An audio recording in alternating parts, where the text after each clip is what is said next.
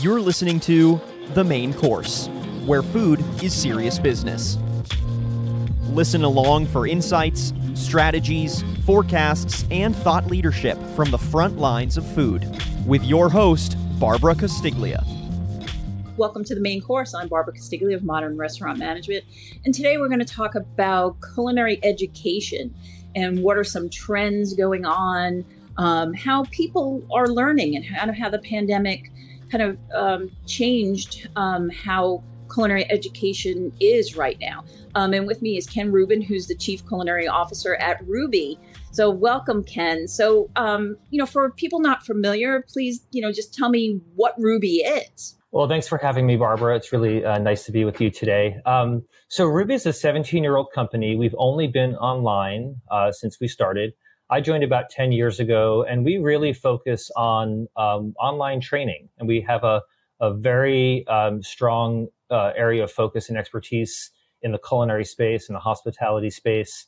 And that's really been kind of the um, kind of the the overarching, you know, kind of frame for our, our company around industry. But really, we're a we're a technology company that focuses on on competency based learning and really trying to democratize and level the playing field in terms of access for quality instruction. So, you know, while we serve the culinary industries, we also just think about learning and, you know, training more generally in terms of how people access it, uh, what it's worth, how those skills become transferable, and those those sorts of other questions. 17 years. That's a long time, you know, and thinking back, like just the idea of learning culinary skills which you know are a lot are things learned in you know the back of the house where you're sitting there chopping an onion thousands and thousands of times yeah you know and translating those to you know to online but you know we've seen it time and time again how many things do people watch on youtube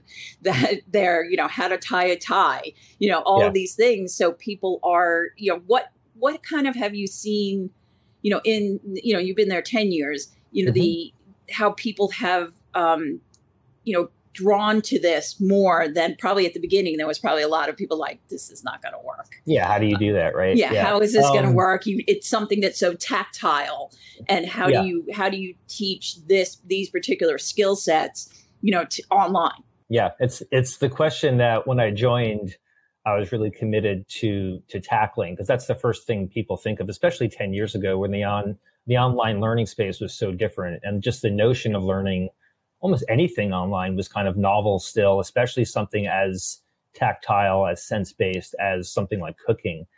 Um, but you know our team at the core were were made up of chefs chef educators and we kind of took this approach where we knew what worked in the industry from a training point of view. We know really deeply what works in professional chef schools many people on my team uh, came from running professional chef schools, um, and was really this idea of um, of taking online as a as a platform, but still empowering those learners, you know, those aspiring cooks, to create a context where they're still cooking and practicing and doing all those skills just in their own home kitchen.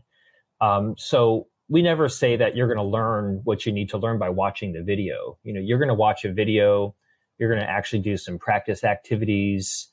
Those practice activities are going to be assessed by my team of chefs. So we actually have photographic evidence of your ability to do a certain task or series of tasks.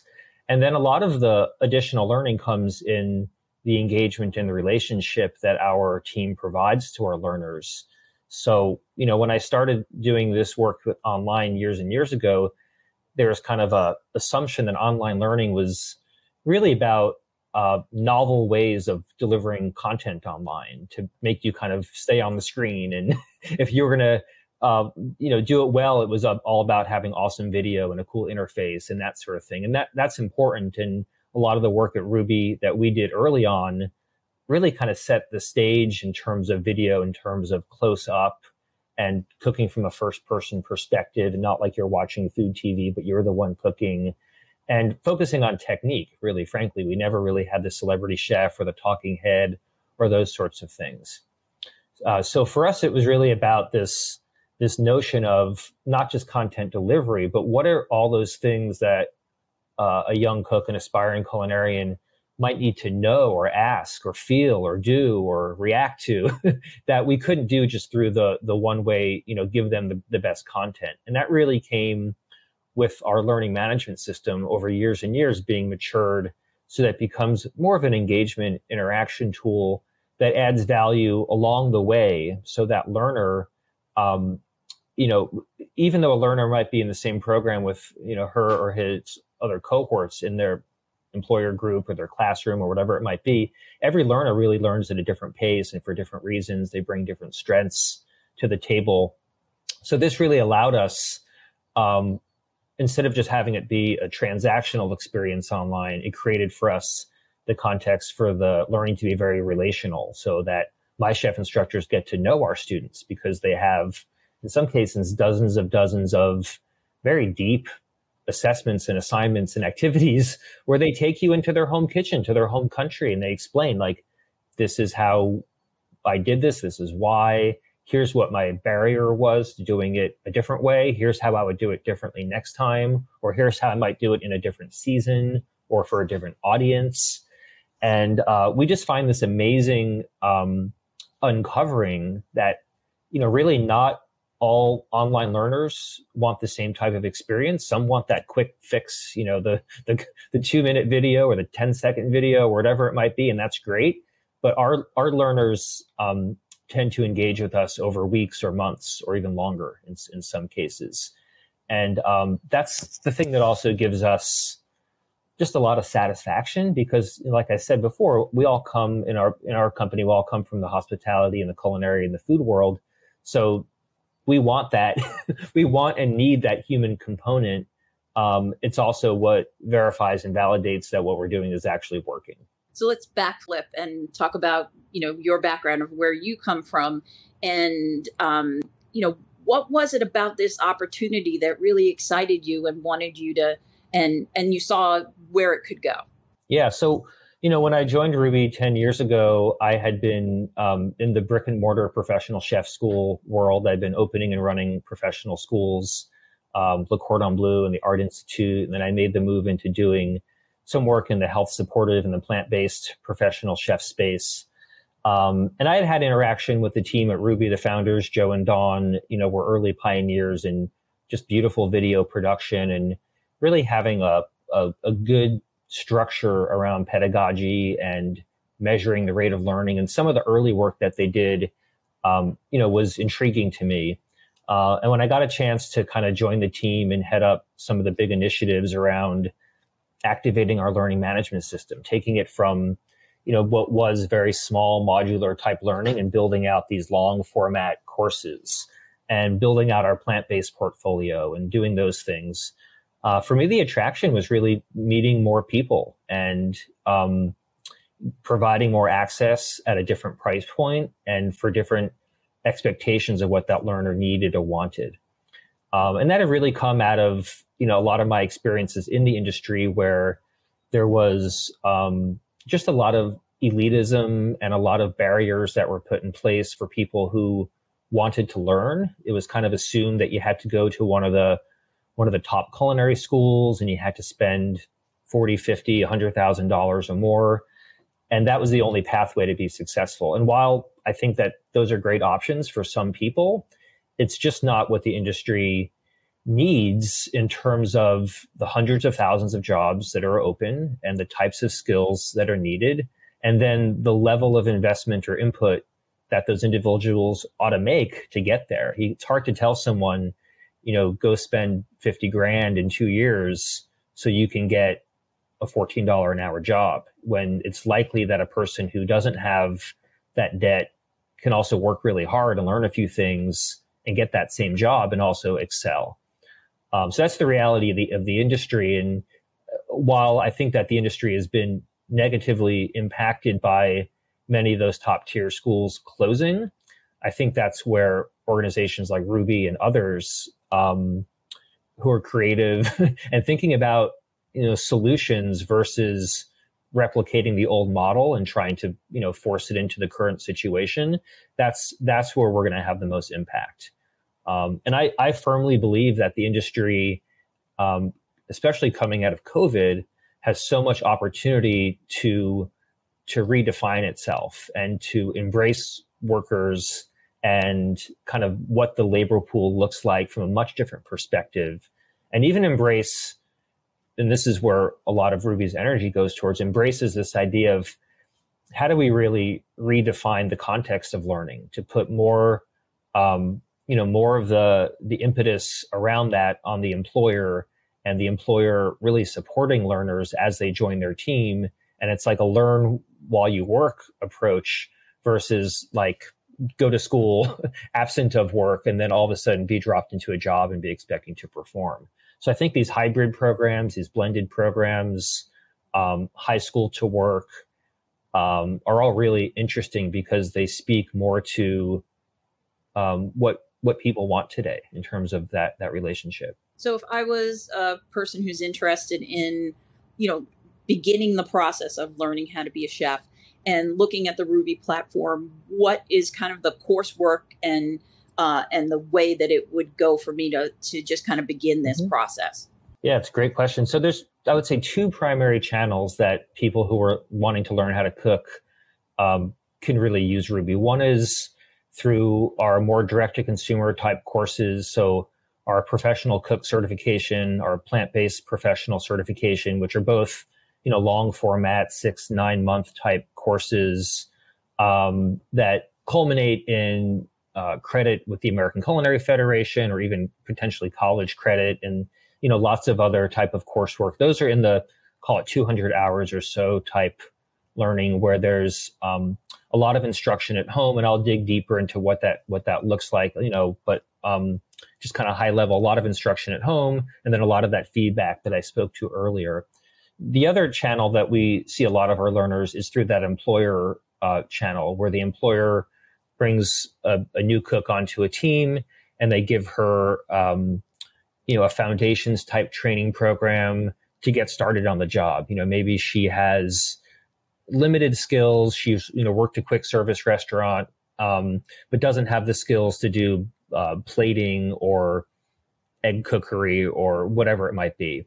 And the employer would identify those things and say, hey, like we have this program. And if you jump into it, um, we can kind of monitor your progress and we can track your work and you can get accolades and success. And employers build programs where people come in as as you know uh, as as a cook and then they can maybe progress up uh, um, and kind of you know level up in some ways and the skills that we can offer through that employer led program, um, you know, not only help that person at that job, but because the Rouxbe learning and the, the certification and the credential that you see you, you receive is transferable, it gives that person currency. It gives that person something they can take with them uh, if and when they leave that that job.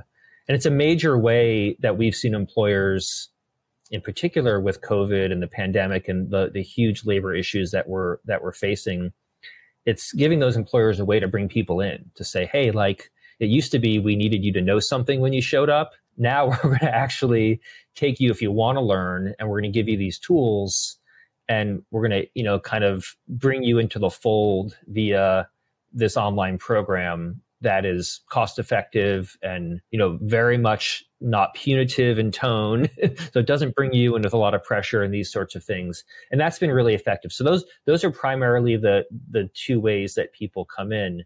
Um, now if you're in an employer based program the way that that online system works is it has you know heavy admin with hr and tracking and competency goals and all those sorts of things that you're able to monitor and see like who's done what and when and at what level and those sorts of things, um, as well as a component of uh, those people on the ground. So, like the sous chef, say at a at a hotel, who might be the admin in our system, doing the role of some of the evaluation of the program. So, a student might be learning online, um, you know, in the morning or on the way to work, and then that sous chef, that admin, would say, "Hey, like, let's do a a competency check about um, how to safely hold a knife, right? And we're going to just just the same way you would do it on the job visually, you're going to do it, but you're going to essentially track it and record it via the Rouxbe platform.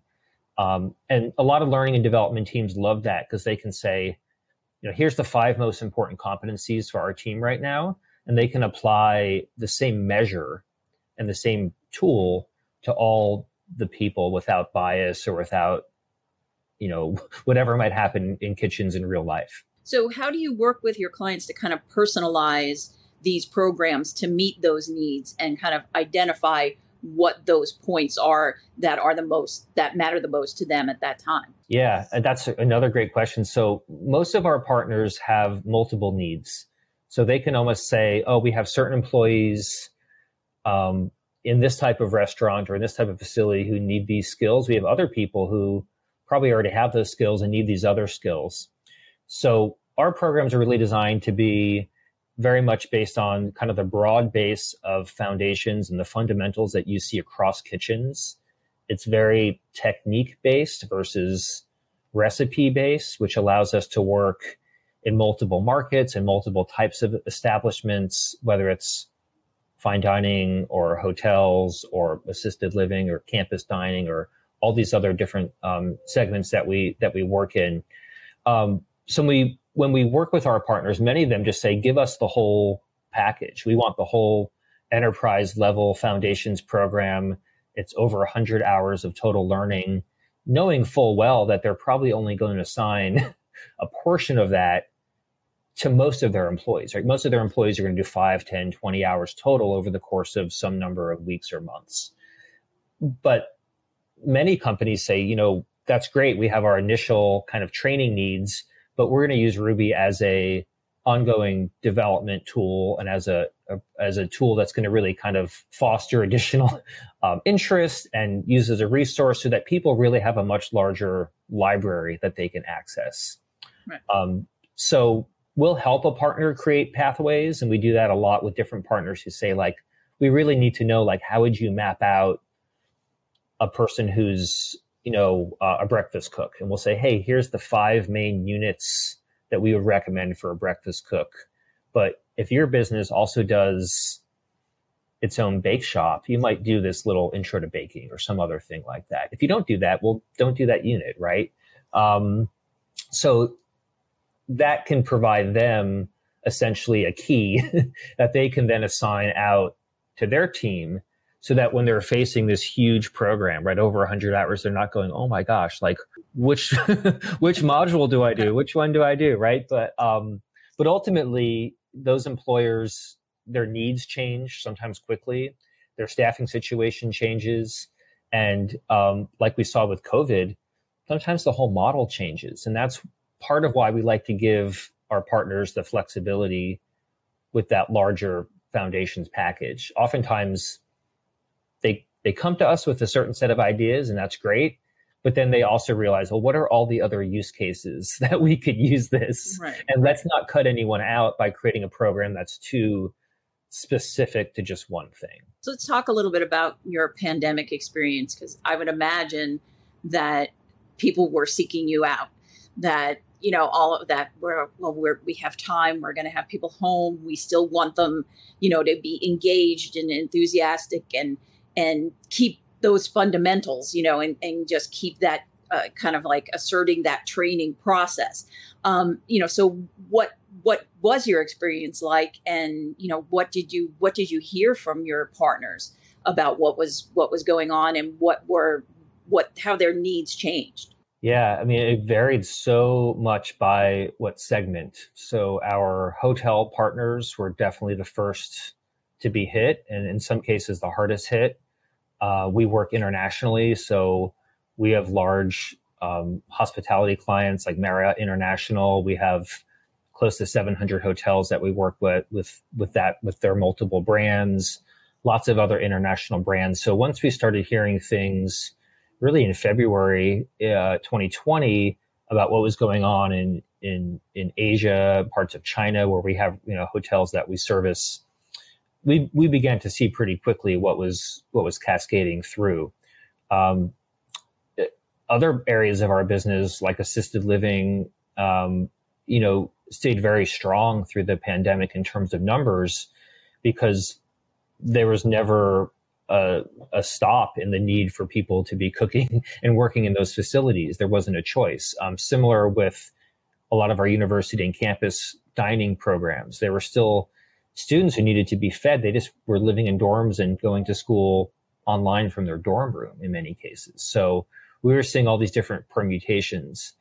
Um, you know, one of the hardest things for us as a company was, you know, again, because many of us were working chefs and we came from the industry, was just the, you know, the feeling that we were having during the pandemic, the ups and downs, and just the feeling of devastation that so many of our partners were experiencing, where we would, um, just be really saddened by the conversations that we were having because there was a sense of, well, it's not even that we're not sure of the future. it's that like all the things that it might be are all negative. Like there's no, there's nothing really great happening out of this. And it was too early, especially at the beginning, to be able to see any inkling of like, how would we use this experience to change things for the better, right? They were, everyone's still focused on putting out the fire. There was no sense of, you know, what can we learn from this at that point? I think that we're coming into that phase more strongly now, for sure, where there's some lessons learned and there's some things we can act on more definitively. I feel like, but um, you know, for us, it was just a matter of managing those partners and being really understanding. You know, not not billing people, not not doing all those things that in a, in a normal business cycle we would do. It's like we're not going to charge people who don't really use the program because they can't. They've lost half their team or more than half of their team. Um, so we we rolled out a number of free programs. We rolled out a uh, a free quick start program, which was like a a ten hour program uh, for basic basic cooking skills designed to get someone who's never held a knife to come in off the street and you know look for a job within the culinary space. We also offered a free um, food safety course right when COVID hit that had kind of some of the early recommendations around safety um, around COVID, um, which was really, I think, important for us to begin to work on early. Um, and then more than anything, we just really worked with our partners to see how we could serve them. Um, because we had always been online and only been online as a company, we're dispersed. We don't have a headquarters. We don't have a big building that, right. that we have. So we all had Zoom accounts. We're all already used to working this way. We're in seven states and two provinces up in Canada. So this is the way we've always worked. So that was a benefit to us is we didn't see a disruption in how we operated. Um, this had been normal for us in terms of being online first from that perspective. And that, that was a huge benefit to us because we didn't have to work out internal systems in our company of how do you work online? How do you do meetings online? Right. That's that was in our DNA. It's all we ever knew um, as as a company. So that that was really really beneficial, and I think it probably gave some of our partners some confidence in us because we were able to like it wasn't a question about timing or execution or any of these things because we had never we had never known it any other way right? right? so a matter of like, oh, well, how long does it take to do this? Can we do it without meeting in person? Well, yeah. like, we don't ever like hardly ever meet in person to do these things anyway. So um, that worked out really, really well. So you know, you're talking about you know being online and how you're kind of really the front runner of, of all of that. So who who's your competition? Is there anybody in the same space doing what you're doing? Um, or do you also look at it as your competition as you know the uh, the uh, you know the day to day culinary schools where people are are you know on on a campus or going to classes? Um, you know who who is your competition? Yeah it's a great question. I'm not sure we have i mean there's certainly a lot that competes with eyeballs to get people into a space. So someone who's sitting there saying gosh i want to learn something about cooking there's many many options right? Everything from going onto Instagram or TikTok and getting a quick video to searching around YouTube. There's certainly online places that have Zoom classes and all these other sorts of things. Um, but when I think about what we do and our price point and how we work with enterprise, I don't really think uh, in terms of like who are the big competitors out there. I think more about larger market forces. I think about larger trends that impact people's ability to um, have you know opportunities online or what employers are doing in terms of programming and reimbursement and you know policy related to uh, questions of employment or employability and these sorts of things. But i don't i don't think about competition like um, we're up against you know company x trying to compete for the same for the same dollars. Our price point even with our professional courses is you know a thousand to fifteen hundred dollars. So we're just in a different price range on the very very low end compared to lots of other structured online type options that are out there. Um, and in part because it serves the needs of the audience that we're working with. Um, again there's still i think a huge need and great opportunity for those longer format you know higher tier culinary schools um, probably now more than ever frankly because there's more differentiation to have them serve as leaders but with that, on their end comes a responsibility to really provide uh, that super premium offering and all those other things that come with that with that price tag. So, what would you say are some of like the key advantages of online learning? You know, particularly in the in the culinary space. You know, off the top of my head, I'm thinking, well, I could watch this over and over again, and it's not like just you know making sure I got my notes down that time. I you know, so it could kind of instill things in people a little bit easier. But what are some other things that you think are really where online education has an advantage in the culinary space? Yeah, I think that you know the example you gave of being able to watch something multiple times and also with a lot of clarity with the best angle is super important. When I was a professional chef instructor and running professional culinary schools, you know, there's huge effort and attention put into well, how do we design the teaching kitchens so that students can gather around and look at a screen or a mirror and watch everything who's going to get the best angle and all that's important. But if you blink and you miss that technique where the chef you know did the flick of the knife and that's where the magic happened on that process like well you missed it right? The chef can't go and do it again necessarily sometimes but she or he couldn't necessarily do it again with online learning you can watch it again and again you can watch it with the best possible view an overhead view a side view at a, a fraction of the speed. Um, all those things really from a visual perspective add um, a lot of you know kind of you know value to that learning process. We can also take a lot of the the dead weight and dead time out of what would normally be a long culinary demo and make it more concise, give multiple types of examples, um, show what went wrong, what went right, and you know you don't have to stand there while the water is boiling so to speak right? So you can get to the action quicker. Um, you know one of the things that we've seen as a huge benefit as well is the ability to have this deep engagement and interaction online.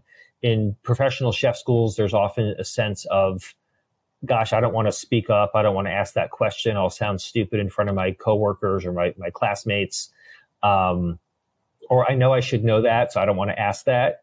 And there's uh, more of a punitive, I think, approach to some of those schools where it's highly competitive and it's just a different environment.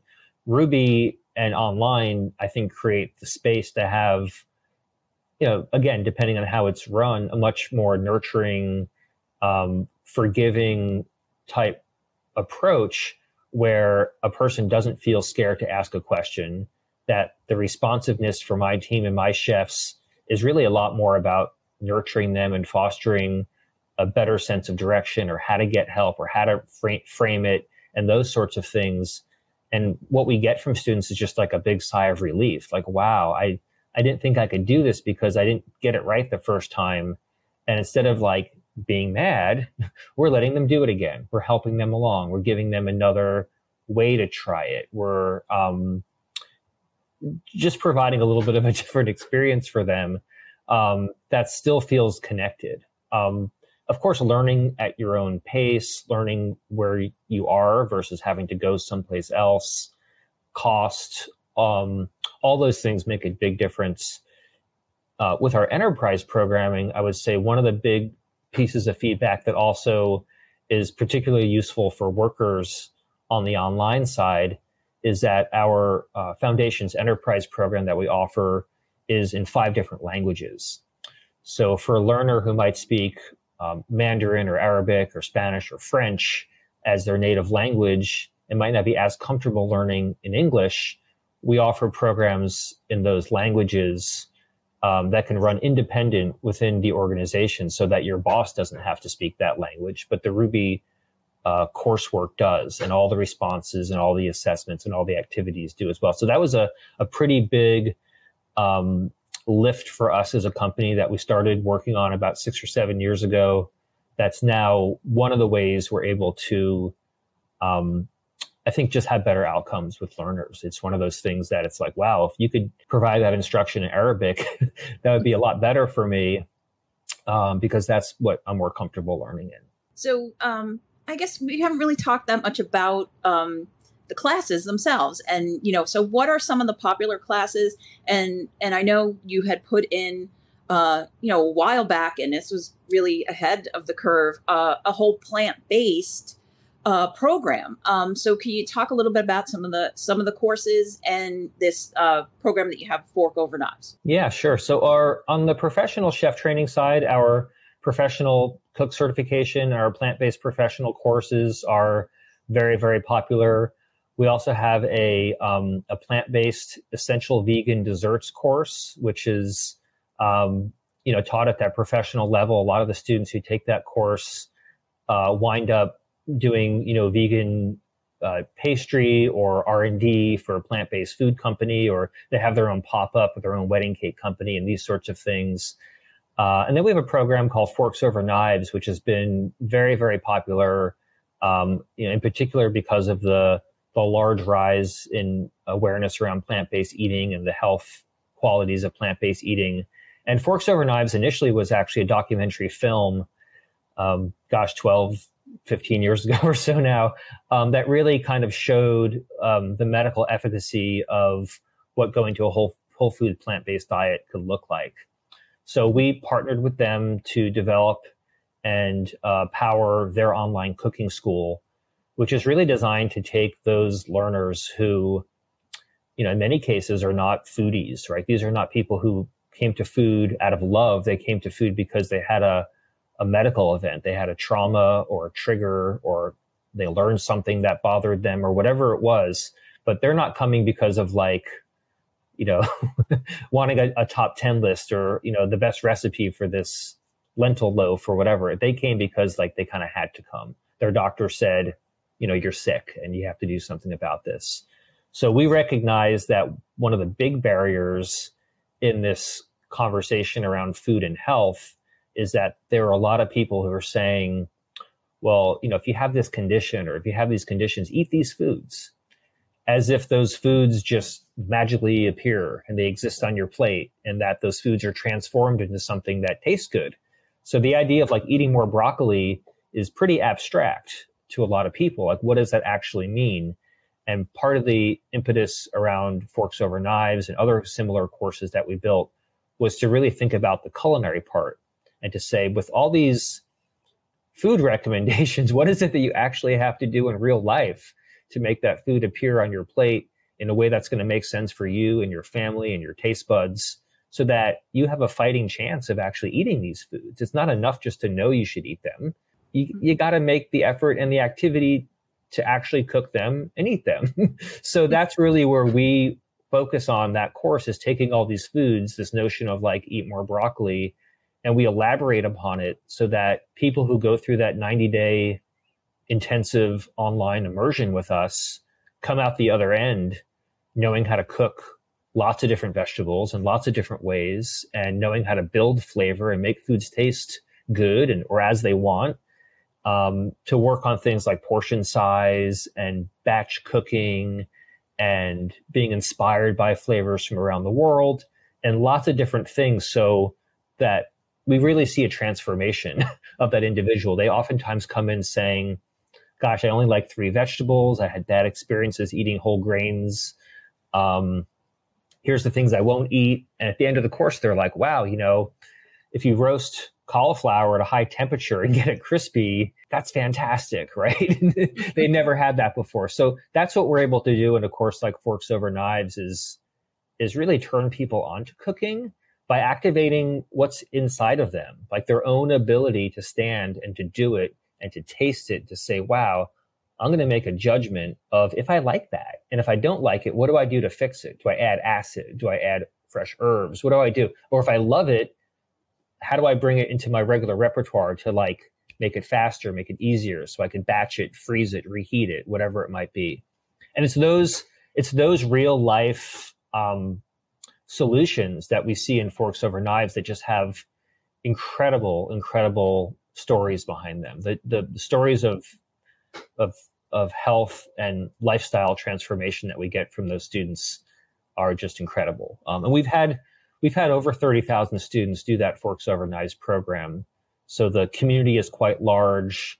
They're very supportive, um, and you know the results of their transformation, not just in terms of the knowledge, like why I should eat it, but the transformation of the activity of cooking is really, really profound for those people. So another initiative that you have, uh, brand new, is uh, pull up a chair. Um, so tell me about that, um, what it's doing, where you know, and where you hope to take it. Yeah. So the pull up a chair um, initiative is uh, part of our live event series, and um, we had a handful of team members who were, you know, in constant con- uh, in constant uh, conversation with us about how do we how do we improve Rouxbe? How do we make Rouxbe better? more reflective of what the industry um, is talking about, what we need, and more diverse. So, um, Adante Hart, who's our health programs manager, um, just an amazing leader on our team who has a background as a registered dietitian and a master's in public health and does a lot of work in in foodways education and diabetes education. And uh, Aaron Zarahun, who works on our enterprise team, who helps with our enterprise success, all the setup and all the support for those big hotel partners that we work with. So Adante and Aaron and others really developed the program, kind of came uh, to me and others and said, Hey, we have these ideas. We have an idea for a speaker series to do live web events to talk about critical issues. And I was just really um, so impressed and so um, excited by it that uh, we built out that speaker series. We're um, we're in season one right now. We're planning a second season with some additional speakers, and really the idea is to bring to the forefront uh, important, oftentimes tough conversations about race and gender and equity and labor and uh, and food and you know what is the role of Rouxbe in providing leadership and direction in that, and then who do we bring to the table to create a more robust, honest, uh, useful conversation about that. So I've just been so, um, you know, so humbled and so impressed with our team and this kind of, you know, from the ground up approach of, hey, let's really kind of leverage everyone's talent on the team and, you know, bring the network in that they also can share and to leverage those individuals as the hosts and the voices of that series. And it's just been fantastic. I mean, it's been some of the most uh, inspiring live events and you know web web events that we've done um, in many years. And we've been doing web events, you know, kind of like the Zoom style uh, for many years. We've published, I think, in the last seven years, about 900 or so of those web events. So these in particular have me pretty excited because of um, because of the team behind it and because of the the type of content that we're able to publish. So, you know, we talked a little bit about plant based and how at one point that was a trend, and now it's just really pervasive. So, um, what are some trends that you're seeing now? Yeah, I think um, the continuation of plant based and the evolution of plant based, I would say for sure, is something that we're looking at very closely. I think that you know a lot of plant based for the hospitality and the culinary industry for food service uh, initially, and you could argue maybe still today, is focused on you know meat analogs and who's got the best burger or whatever it might be, and you know all those sorts of plant based food products. And we're definitely seeing um, adoption of those things, but we're also seeing a shift more towards um, you know, whole foods and using actual vegetables and actual plant based foods to form the basis of those meals um, in part because of inflation and rising costs of food and going back to the basics. It's just, um, you know, you can't argue against what it costs to buy dry lentils by the pound and turning it into your own plant-based patty versus going and buying some other product at like a a beef or even above the cost of beef type price point. So we're really seeing, I think, people going back to those basics and saying, wow, what does it look like to cook more plant based from the pantry, starting with whole grains and beans and vegetables in their most unprocessed state and um, applying, you know, some technique and some skill to processing those foods so that they taste better. Um, and that's really where we're seeing a lot of the a lot of the shifts on that side. Uh, we're also seeing a really, I think, a big increase in people interested in um, just kind of overall what does the future of food look like and food service look like, and what are the new skills people need to be successful in that world. So, um, not just technical cooking skills, but what are those dispositions or that knowledge base? What does that look like? what are the other things that you might need to know, whether it's communications or media or other bases of knowledge that might be really important for uh, aspiring culinary now that might not have been important 10 or 15 years ago. Um, those things are really, really interesting to us. We, we're constantly seeing our students um, going out into the food world and redefining those jobs, right? They're doing pop-ups, they're doing R&D, they're doing small enterprise at home. Uh, you know, blended with other sorts of things. Uh, so those are all really, really interesting. On the employer side, we're seeing just a lot of interest in solutions because it used to be that people would come in off the street with an education, with a certificate from one of the schools, and they don't see that anymore. So to the extent that we can be a partner and provide a real solution to that scenario, uh, is something that we're very much focused on and we're getting a lot of a lot of interest in. So, you know, despite the pandemic and the other challenges that the restaurant restaurant industry is facing, so many people still are, you know, interested in pursuing culinary careers. Um, so, um, you know, how optimistic are you about, you know, based on what you're seeing and your students about the future of the restaurant industry? gosh, you know, uh, it's a it's a tough it's a tough industry, and the industry was really ravaged by COVID. And I think some things that are positive in the industry are going to take a long time to build back.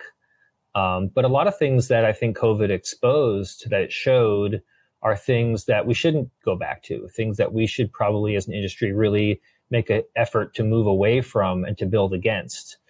Um, so, you know, when I think about when I think about that and COVID, you know, it leaves me both kind of with that feeling of okay, there's a lot of work to do still, right? There's there's a a big hill to climb, but at that top of the hill, it's going to hopefully look a lot better than what it used to look like from a from a, a labor perspective, from an equity perspective, from representation, for even just you know who has access to start a restaurant. How do we get more small independent restaurants? off the ground to reinvigorate neighborhoods and create micro enterprise within neighborhoods. Um, you know, I, I, think the solution is not going to be, you know, corporatizing restaurants around the country and turning every, you know, neighborhood corner into the same kind of culinary landscape. That's not going to be supportive long term of what people want or what people need in terms of the industry. Um, so I'm I'm optimistic, but I also recognize it's going to take just a lot of a lot of change still, a lot of um, a lot of movement, and that's that's not going to be easy because as many people who want to get into the industry, there's still the reality of um, of the hard work, the long hours, you know, typically lower type pay than in under you know other industries. So it really has to be born from a passion and from a feeling of you know developing a team and community and serving the community. And you know those are going to be really important driving forces moving moving forward. Perfect. Thank you so much. Thank That's you. great